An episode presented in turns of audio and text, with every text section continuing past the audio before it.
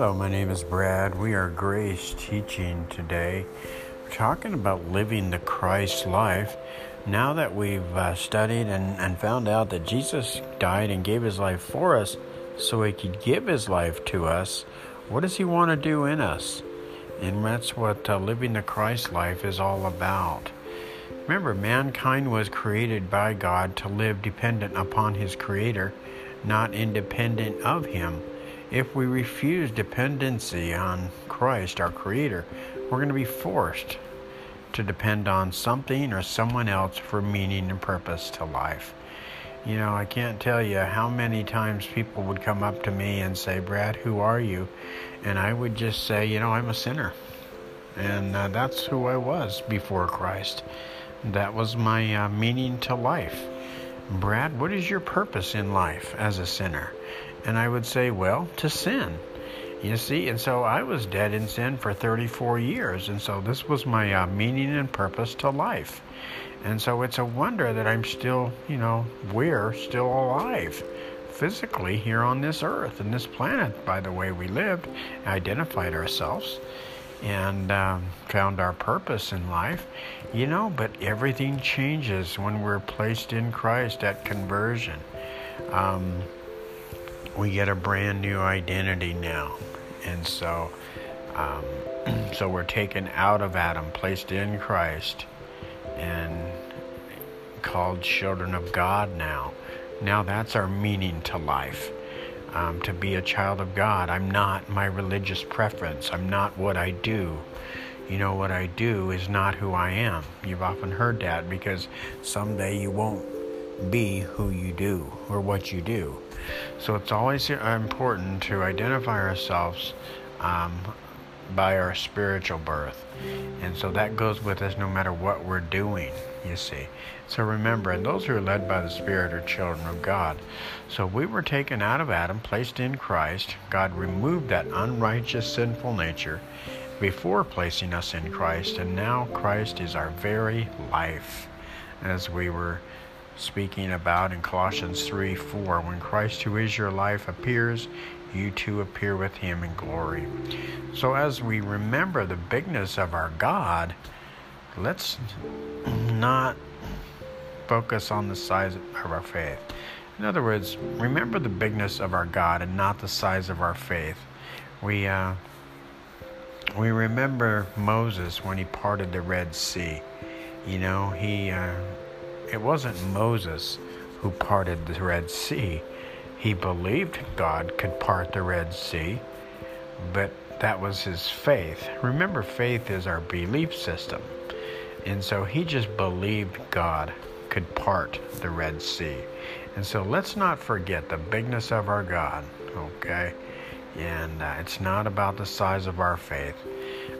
but Matthew 17:20, Jesus replied, "Because you have so little faith, truly I tell you, if you have faith as small as a mustard seed, you can say to this mountain, move from here to there, and it will move. Nothing will be impossible for you." Okay, so Christ is the creator and initiator of all things. Man is the responder to all Christ has created and initiated. So keep in mind, Christ is the initiator here. We're the responders to his love. Remember Christ's example. Um, he gave us an example of how to live dependent on him now through the way he lived dependent on the Father. That's right. And so Jesus had two earthly ministries. One of those ministries before the cross um, and remember, the new covenant is his third covenant, or his third ministry and final um, ministry, which is the death, burial, and resurrection of Jesus Christ. And so the new covenant ministry, folks, is Jesus Christ. Okay, and so, but before the cross, he was given the disciples and us an example of how to live dependent upon him through the way he lived dependent on the Father. I'll give you some examples here found in the Gospels of John. He says, I do nothing unless the Father tells me to do it. Okay? Do you see the dependency there on the Father that Jesus has? I do nothing. How many of us can actually say that about our relationship with Christ? I do nothing unless Christ tells me to do it. Something for all of us to think about. Jesus gave them this answer I tell you the truth, the Son can do nothing by himself. He can do only what he sees the Father doing. Again, let's ask ourselves that question as we are abiding and living from the life giving Spirit of Christ.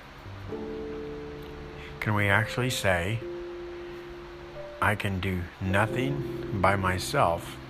I only can do what I see Christ doing. Okay?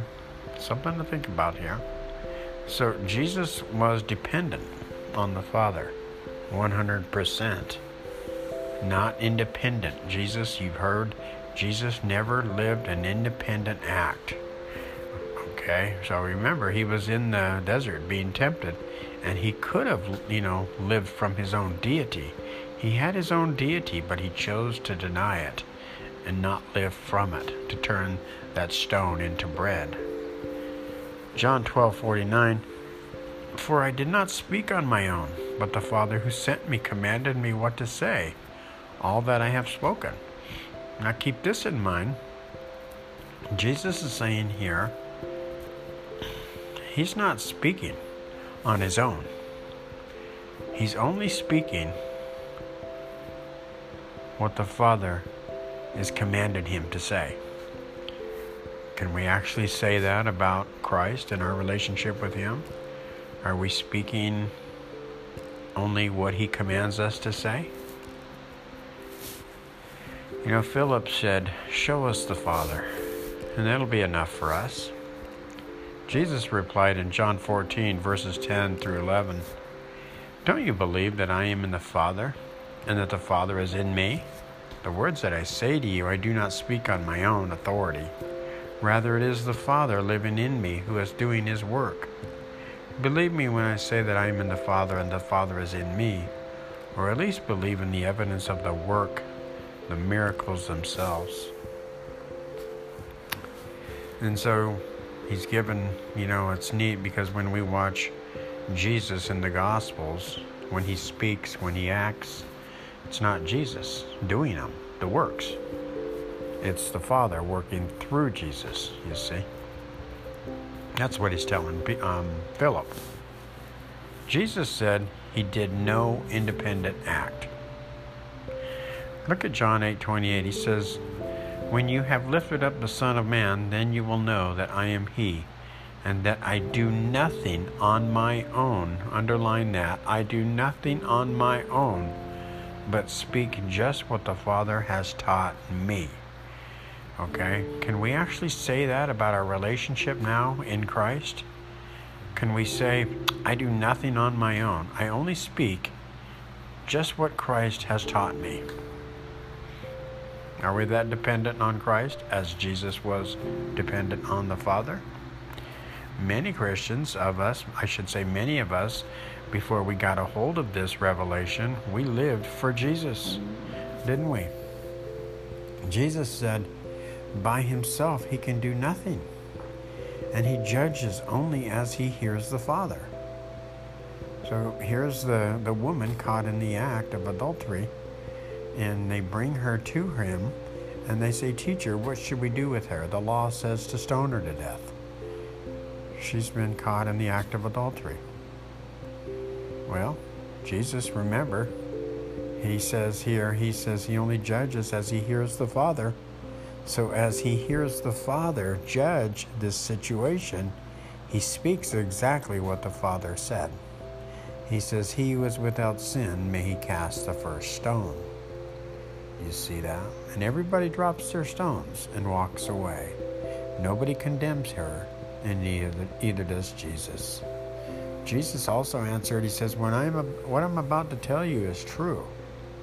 The Son can do nothing by himself. He can do only what he sees the Father doing. What the Father does, the Son also does. John 5, verse 19. I can do nothing by myself. I judge only as I hear, and my judging is fair, I do not try to please myself. I try only to please the one who sent me. And so, what we want to see here is Christ's example of how he lived dependent on the Father. See, that's the way we live the Christian life today. We don't live for Jesus, we live from the life giving Spirit of Christ. And Jesus gave us the example of how to live dependent upon Him now under grace through the way He lived dependent on the Father in the uh, Gospels. But keep in mind what the Father did through Jesus is not what Jesus Christ wants to do through the body of Christ.